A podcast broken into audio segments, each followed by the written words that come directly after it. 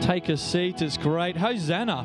I, I, I guessed that was going to be like 2008. That was kind of my guess. And then I sort of, you know, had a little bet with Ryan. 2007, that song came out. I remember that one just going off, you know, a decade ago. And it's great to have Fiona leading worship as well. Awesome from Merriwa. That's a big wig coming up, which is great. And, uh, um, you know, has anyone heard her sing Oh Holy Night? I don't want to focus on her too much, but oh my goodness, that's a treat. it is great. It is good. It's my, it's my Christmas highlight every year. Um, but I'm looking forward to sharing with you. If we haven't met before, I'm John. I'm the youth and young adults pastor here. And I'm looking forward to sharing. My, the title of my message is Lost and Found. Lost and Found. Now, if you know me pretty well, you'll know that I'm good at one of those things. I'm really good at losing things. I'm really like uh, my, my things, so my phone, my wallet, my keys. I feel like they're not actually mine. I don't own them. They're just on like a temporary loan, knowing that at some point it's going to go missing. Like they're going to go missing at some point. I, I currently, right now, my garage clicker, I, I, live in an apartment and it's like a little parking block that you can park in. That is missing.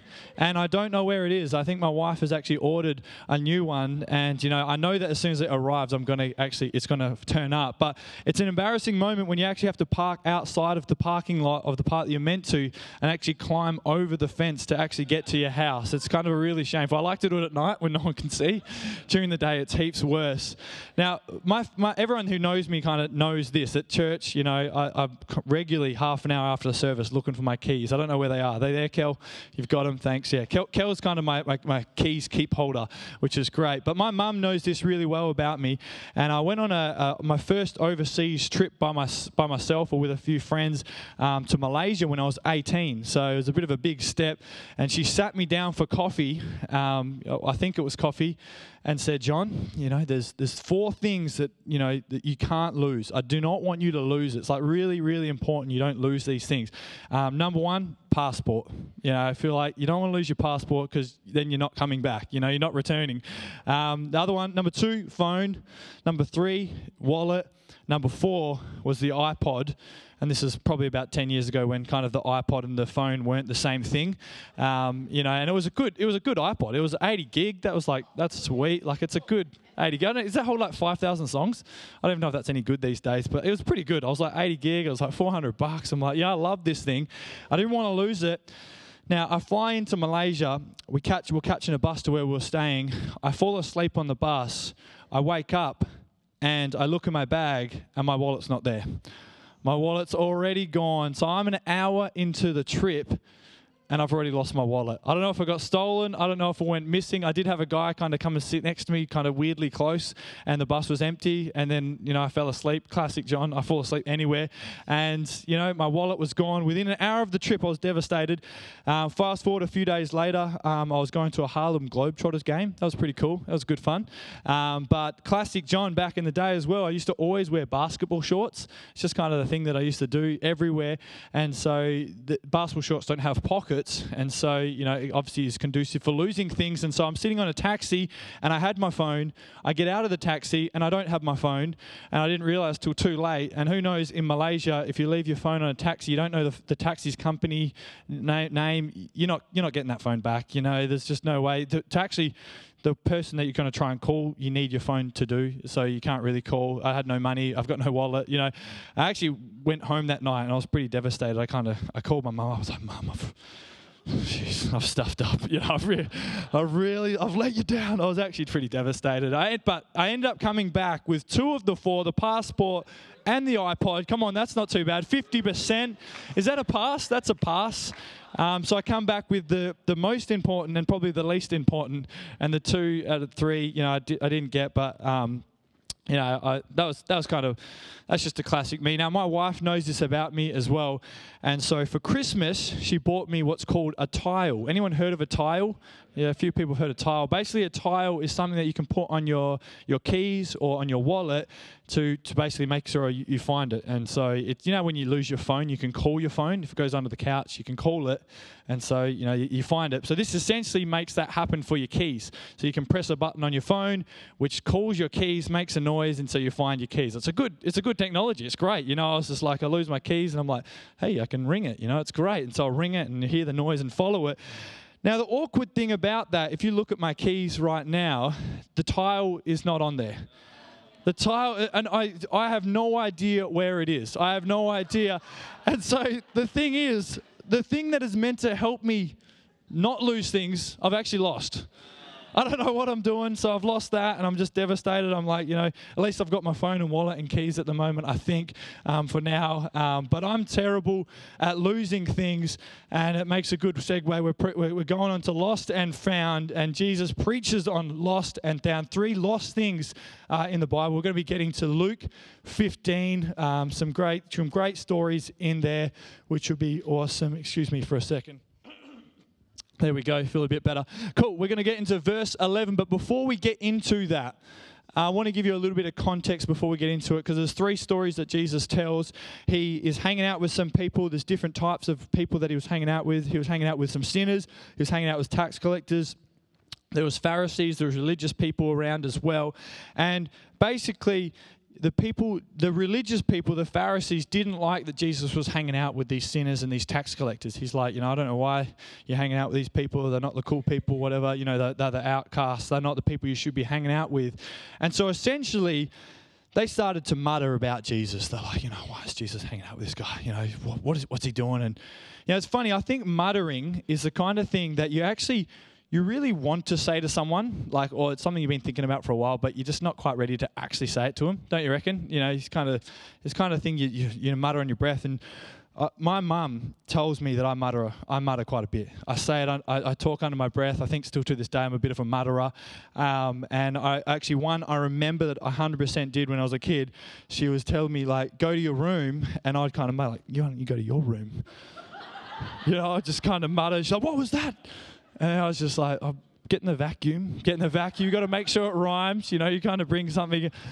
But I wasn't, you know, it was something I muttered because it was something I was thinking, it was something I really wanted to say, but I was like, I don't want mum to hear that. She'll, you know, I'll be in my room for longer. I don't know. But, you know, I didn't really want her to hear that.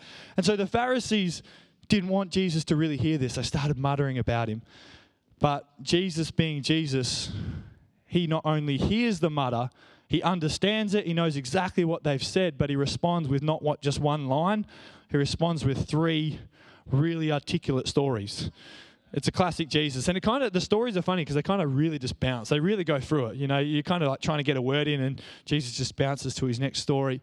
So we're going to get focused on the third story. Anyone know the stories? So the lost sheep, the lost coin, and the lost son. The lost son or the prodigal son you might have heard. And we're going to be focusing on the prodigal son, um, one of my favorite stories in the Bible. It's so good. Um, we're going to go to verse 11. It's on the on the screens, and Jesus tells this story. So there was a man who had two sons. The younger one said to his father, Father, give me my share of the estate. So he divided his property between them. Not long after that, the younger son got together all he had, set off to a distant country, and there squandered his wealth in wild living he had, after he had spent everything, there was a severe famine in that whole country, and he began to be in need. So he went and hired himself out to a citizen of that country who sent him to the fields to feed pigs. He longed to fill his stomach with the pods that the pigs were eating, but no one gave him anything. So, kind of just a quick recap the son has his money, he takes off, you know, maybe he's, he's living in Perth. He takes off from Perth, he goes to, I don't know, the East Coast, those dark lands over there. He goes to the Gold Coast, maybe um, Brisbane. He starts living it up. He goes to Dreamworld, he goes to Movie Land. He's having a, he's having a fantastic time. He buys a Ferrari. Anyone like a Ferrari?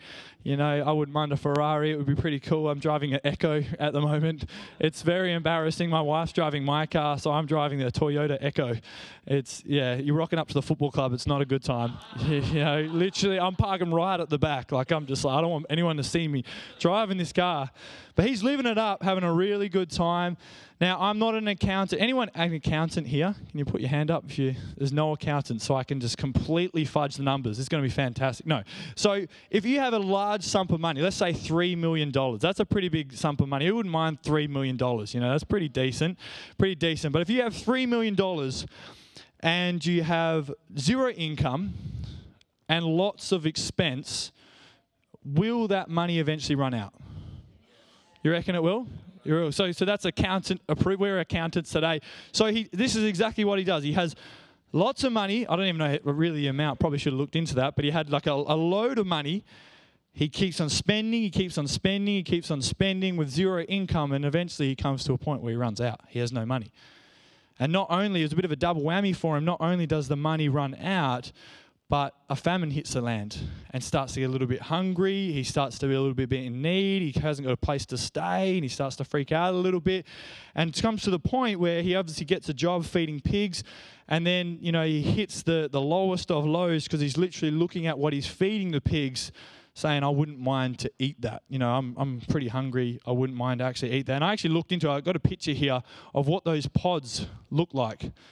There we go. So it's actually from I, I, when I first I was like, it's not as bad as probably as I thought, you know. But but the, I'm guessing that these are kind of nice carob pods, you know. The um, the ones that they're feeding to the to the pigs are probably some sloppy, real gross ones. Pigs are probably eating it. They're a real gross animal, and um, you know he's he's getting into it what did I just say? Just a, oh, a gross animal. Um, but it kind of looks like a really, like, kind of bad but healthy sausage.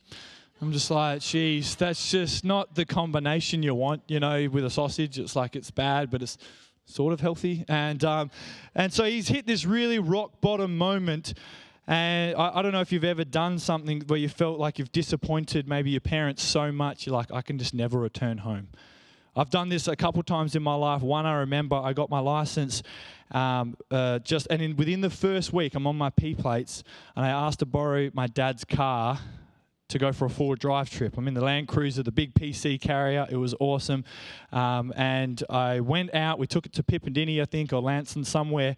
And long story short, it was a disaster. It was a terrible time. Um, I was with three of my mates and we got bogged left, right, and center. I not only did that, I, uh, I popped two tires. I think those things are worth about 400 bucks. I'm like, man, I'm going to be in trouble. Dad's kind of giving me the lowdown of like, you know, how to look after the car. I stuffed the clutch. I smashed the clutch. I, I must have been just really riding that thing. And I smashed the clutch.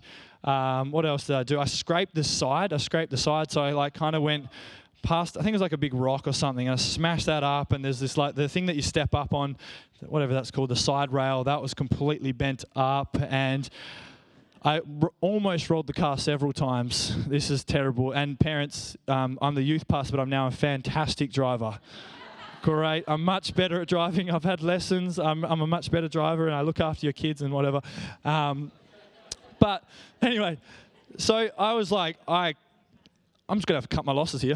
I cannot return home. You know, I'm just, uh, I'm just to go up north. I'm just to keep heading north. I've got half a car, and and I never have returned home. Legit, I've never. No, my parents are here somewhere. Um, but he, the prodigal son, the son, he's in this kind of moment, this really terrible moment where he's like, I've stuffed up big time. You know, I've there's no way I can return home, or, you know, he's probably thinking that through. He eventually comes to his senses. He eventually thinks, you know, it can't get any worse than this. It can't get any worse. I, I'm looking at this pig food. I want to eat it. At least, you know, the, he's thinking about his father's house, his home, and he's like, you know, at least the, my, the father's servants actually had food. At least they had a bed. At least they had a place to stay. They had, you know, at least a half decent living. They were safe. And so he kind of comes to his senses and says, you know what, I'm actually going to, I'm going to make my way back to the father's house. And he starts to form this apology speech almost. And, you know, imagine, you know, a child that's let down their dad or something. And, you know, this speech is kind of rehearsed in their mind. And he's, you know, got this couple, couple days journey. And I want to read the response that the father's has, father has. But just for a second, I want you to imagine or to think about what should be the response what should what should be the normal sort of you know father response? Even, even a really loving father kind of human loving father. You know my, my dad's awesome but I, I, and I love him and he loves me so much but I even think about his response to me. I'm sure there'd be some serious consequences that would happen. I want to I want you to read this this response with that that lens. We'll, ver, we'll go to verse 20 there we go verse 20 says, So he got up, he went to his father. But he, while he was a long way off, his father saw him and was filled with compassion for him. He ran to his son. He threw his arms around him. He kissed him. The son said to him, Father, I have sinned against heaven and against you. I'm no longer worthy to be called your son. He tries to get out that apology, that little speech that he was preparing, and, and it's almost as if the father just cuts him off and says to his servants, Quick, bring the best robe, put it on, put it on him, put a ring on his finger and sandals on his feet, bring the fattened calf and kill it. Let's have a feast and celebrate. For this son of mine was dead and is alive again, he was lost and is found. And so they began to celebrate. What an unbelievable reaction. What a crazy reaction. You know, they began to celebrate, they began to rejoice. That's not the moment that I was expecting. It doesn't really make sense, does it? Now, this is a, a, very unique situation already, and I think Jesus, obviously, remember, he's telling this story in a context. He's really trying to draw out, I think, some, you know, some highs and lows, I guess, in this. He's really trying to create a, a really kind of strong image for the Pharisees. And so the son, he, he's almost like painted as this, this spoilt brat. Like, he's asked for something that he shouldn't be asking for unless his dad's dead. You know, you don't normally ask for your inheritance unless your dad is, you know, passed on. And yet, I've, I've read some little bit about this, and commentators actually even talk and say it was almost, and it's really strong, but it's almost as if the son was saying, "Dad, I don't mind if you're dead or alive, because I'm, you know, I want my inheritance. I want to go for it. I'm, I'm out, and see you later." He left no ties at home. So it's this spoiled brat. It's like, you know, what does this kind of son deserve? Obviously he goes, he um, has it, he lives it up, and then there's the the rock bottom moment. He's literally feeding pigs, and this was even a strong image as well because pigs were they're kind of a gross animal now, but I guess we like bacon and other things, so we have a bit of a softer heart towards them. But right then, they were like a terrible, like really bad, unclean animal that no one no one liked, and so feeding pigs was actually like the worst thing you could almost do. It's like you're feeding pigs and you're actually wanting the grossest food of the grossest animal, that's a pretty low moment. He's creating this high, he's creating this low. And then the son has the audacity to go back home. And you could probably imagine what the Pharisees were even thinking about the reaction of what it should be, the consequences the son should face. And then it's almost as if the, the father actually dismisses his actions completely, runs to him, and the one that probably could have been angry, could have been hurt, could have been, you know, the one that judged him, sent him away and say, sorry, son, you haven't got a spot here, is the one that instead shows him compassion, shows him forgiveness, and shows him love. It doesn't make sense.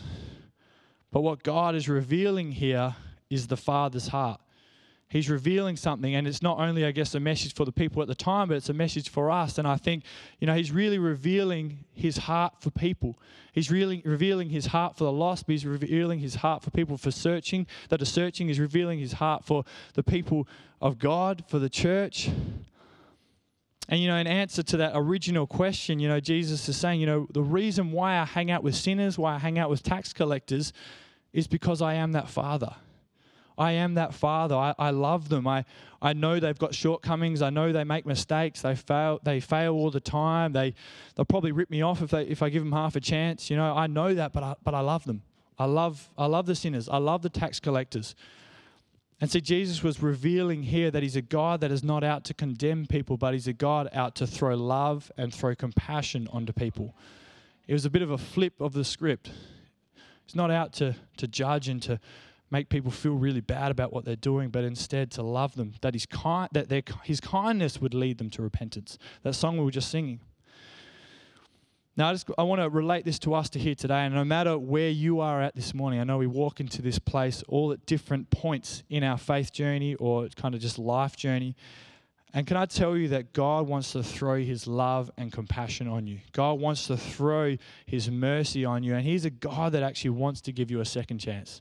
He's a God that wants to give you maybe even a third or a fourth or a fifth chance if you need it. He's a God that wants to give you life. He's a God that, that isn't out to get you. You know, the, the building won't fall in if you walk in, you know, if you've, if you've made a mistake, but God wants to, He wants to love you. He wants to forgive you. He wants to show compassion to you. I want to show you a quick, uh, a quick uh, demonstration, if that's all right. A bit of a, a bit of a, a diagram, um, if that's a, if that's all right. We're going to get Kel the the What's On. Oh, and Geordie, great. The, the What's On uh, celebrity superstars, you could say. we're going to set this up. There's a, a bit of a way of how you can look at God, a little bit of theology in some ways of, of a Christian walk. And I guess, kind of while, while they're setting it up, one thing that, or my favorite thing about this story is, is that no matter where we are at, um, I love that in verse 20, it says that God saw him. He saw him. You know, for some of us, sometimes we feel like we're far away from God. We feel like we, you know, uh, I guess we, we're not doing the right thing or we're distant. But can I tell you that no matter where you are, God sees you. God sees where you're at. These guys are setting up a, a great diagram. They're to, we're going to have some. Who wants to be my actor? Kel's to. Kel's a great actor. He's good. No, no. Now, Kel, no pressure, but you're going to be Jesus. Is that okay? Jeez.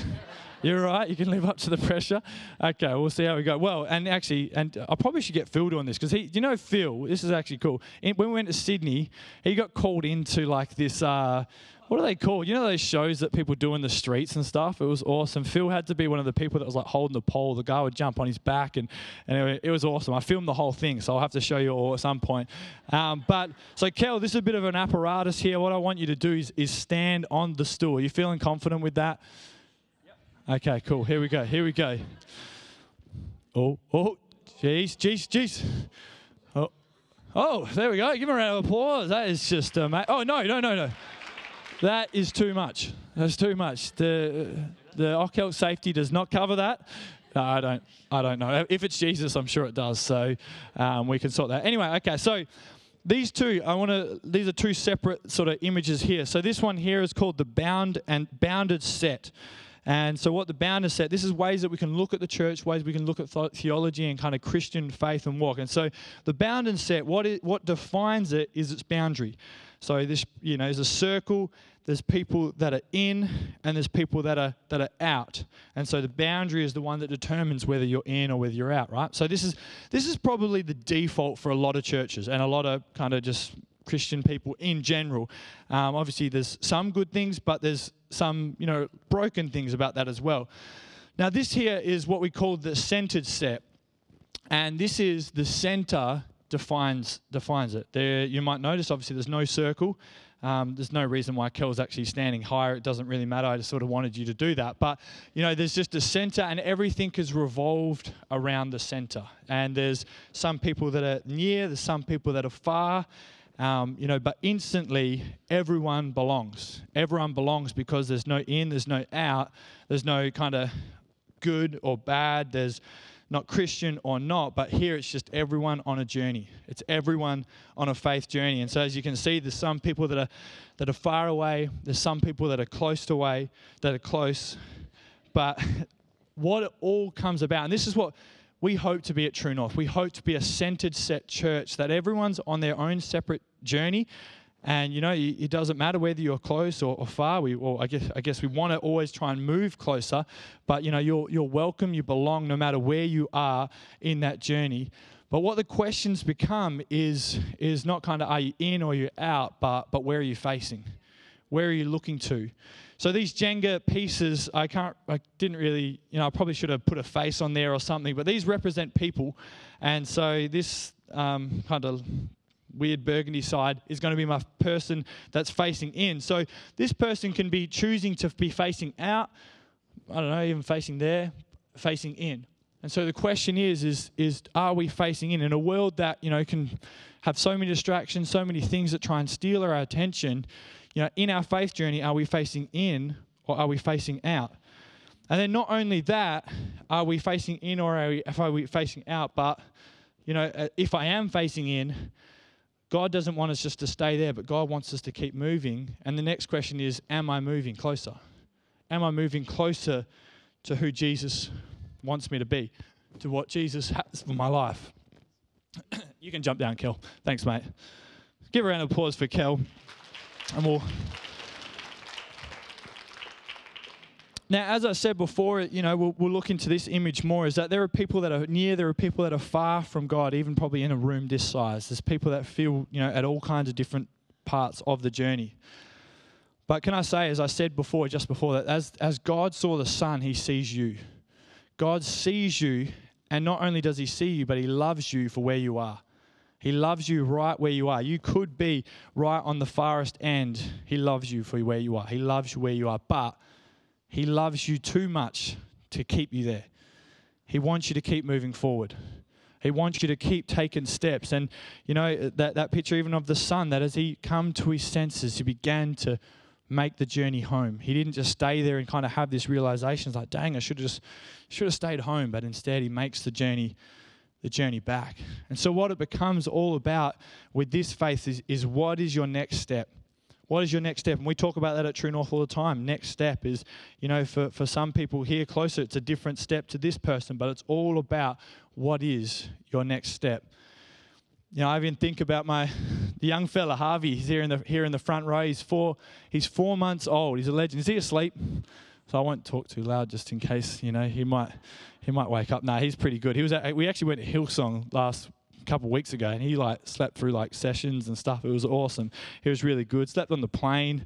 I was really worried about the plane, but he was awesome. Now, Harvey's four months, and and obviously there's you know changing every day and stuff. There's certain things that he can do at four months old that when he's six months old, I kind of I guess will want him to have moved on from. Obviously, you know I want him to grow and to, to be able to begin crawling or you know talking at six months. Does that happen? I don't know. Um, no, I don't think. Um, I have no idea. I just sort of follow Tegan. Um, but you know, me as a father, I want to lead him to actually progress. I want to lead him to go further. I want to lead him to take his his next steps. That what you know, I love him for where he is right now. I love what he's doing, you know. But I would like it one day if he could walk. You know, I would like it one day if he can talk and do those kind of things. And so me as a father, I want to lead him in that. You know, I love where he is. I see where he is. But I want I don't want him to stay there. I love him too much. I want him to progress. I want him to take on the world. I want him to do awesome things. And that's what God has for each one of us as well. He loves us where we are. He, he sees us where we are, but He doesn't want us to stay there. He wants us to take steps towards Him. And so for each one of us, as I said, those steps could be different. For for someone who's really far away, you know, you might be you might feel like you're right over here. You're not even even kind of on this map. You're as far as away. Maybe it's simply for you is just choosing to turn around. It's just saying, you know what? The step for me is, is I'm just going to turn and face God. I'm just going to turn and face the Father today. You know, that's that's going to be my step. I'm going to, yeah, I've got a long way to go, but I'm on my way. I'm going to start moving. I've come to my senses. I've realized, yeah, God is a God of compassion. Yeah, maybe He will accept me. And God will accept you. But, you know, you've got to begin to make that step, to make that journey. Maybe you're here in the middle. Um, I don't even know really how you can define this, but maybe you feel like you're in the middle and you know, I, I, kind of relate with this one, but your, your journey's been a bit of a zigzag journey. It's like, oh, I've sort of, as I've been going, I've kind of looked to the left, I've looked to the right, and today it's just like, actually, I'm just going to lock in. I'm going to lock into the center in a new way, like more than I ever have before. Today, I'm just going to, I'm going to start a Bible plan. I'm going to connect in a connect group. I'm going to make sure I go to church every Sunday. You know, I'm going to lock in. I'm just going to, I'm going to have a new focus on the center because I know that God has things for me and I want to move closer. And then others, you could be like this one, Phil, Phil Ingham. No, I don't know, but it could be whoever. It could be whoever. And and you you do feel really close. You've been you know in church for a long time, and that's that's great. You've been a, and you know you might have been church even for a short time, and you, you're really close. That's great. But the question is, is not only who are you looking at, but are you moving forward? You know, because it's so easy for our walks in faith that as we look at something, sometimes we kind of get familiar and our walks can get stagnant. So I want to encourage you in that, that not only what are you looking at, but where are you moving? Where are you heading? We're going to look at the reaction of the, the older brother here. We're going to go to verse 25. And it's a pretty different reaction to the one of the father, but it brings out some, some different things for us. Um, I might welcome up the team as well, the band. I've still got a little bit to go, but that'd be great. Maybe at least the keys, that would be fantastic.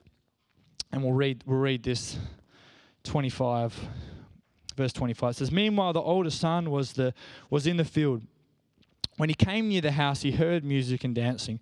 So he called one of the servants and asked him what was going on. Your brother has come, he replied, and your father has killed the fattened calf because he has him back safe and sound. The older brother became angry and refused to go in. So his father went out and pleaded with him But he answered his father, Look, all these years, you know, I've been slaving away, never disobeyed your orders, yet you never gave me even a young goat so I could celebrate with my friends. But when this son of yours who has squandered your property with prostitutes comes home, you kill the fattened calf for him. And the father replies, He says, My son, you are always with me, and everything I have is yours. But we had to celebrate. We had to celebrate and be glad because his bro- this brother of yours was dead and is now alive again. He was lost and is found. Now, straight away from the from the get go, this is probably the reaction we were expecting, wasn't it? This is the reaction that really I was expecting, probably of the father. It's like you know, you know, we should be angry. We should, but as we sort of dive into it, we realize that the older brother was actually missing the point. And it, simply kind of the last thing I want to focus on, the final thought for you uh, this morning is, is just having a new heart for the lost, having a new heart for the excluded, for the forgotten, for the downcast, for the people that don't always easily fit in, for the people that you know don't always you know jump straight into the the friendship groups, the pop, whatever you know the the people a new heart for the lost, new heart for the people that don't always fit in. Because the, the older son here, he actually forgot what it was all about. Because although he was actually under the father, he forgot the father's heart.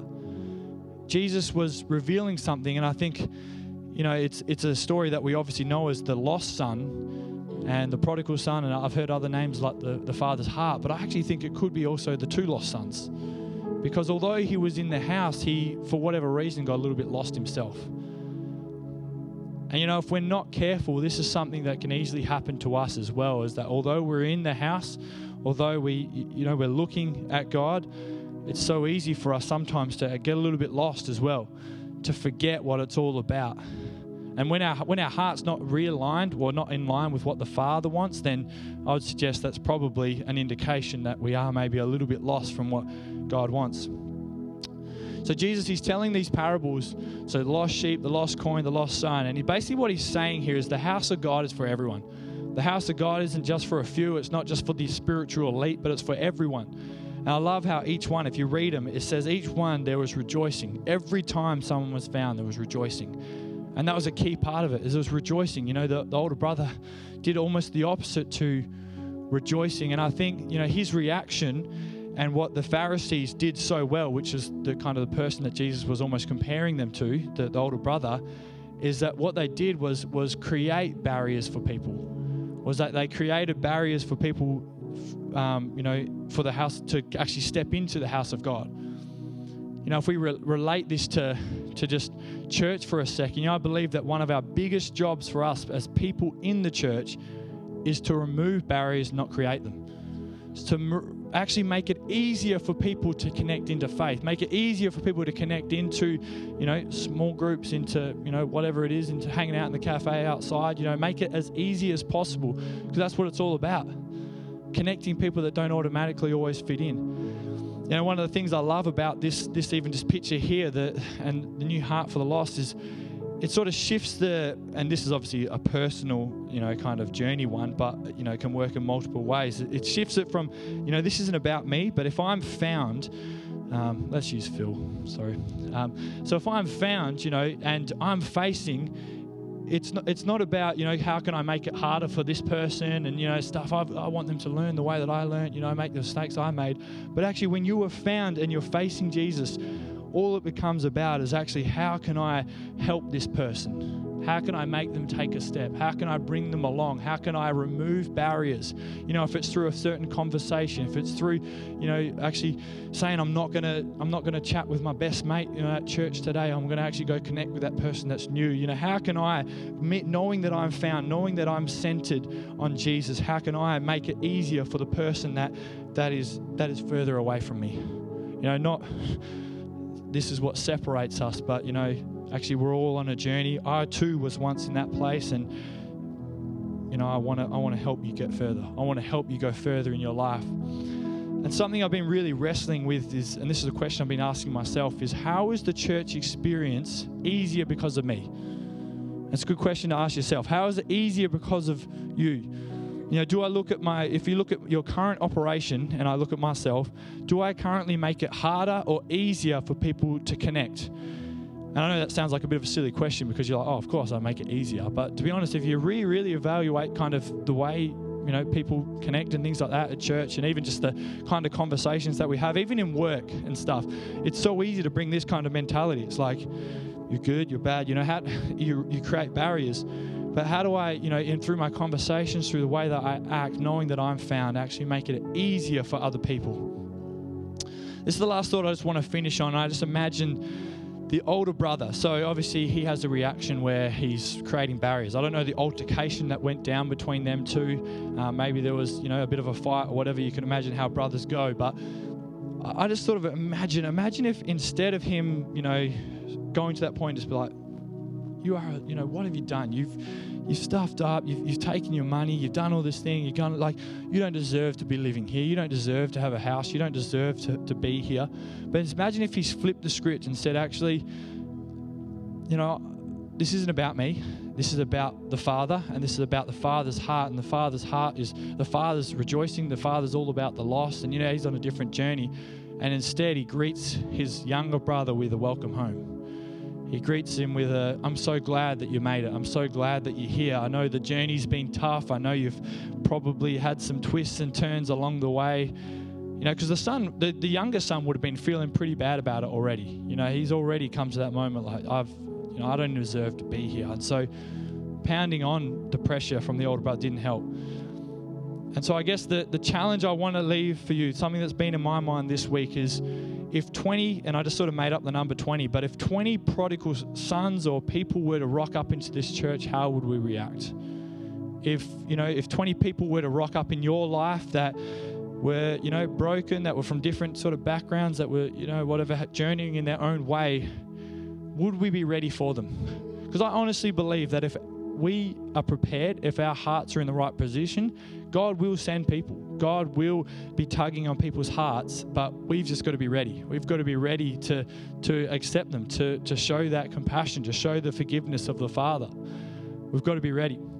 We can stand to our feet. We're going to, we're to sing a song. Um, this song, Heart of God, it's, a, it's an incredible song talking about pretty much, yeah, talks about pretty much some of the things that we've, we've, we've uh, spoken about today. And there's a couple lines in there mercy over judgment, kindness, which leads us to repentance. And I just really believe that, you know, for us to go forward as a church, it really does, it really does take us having a new heart for the lost.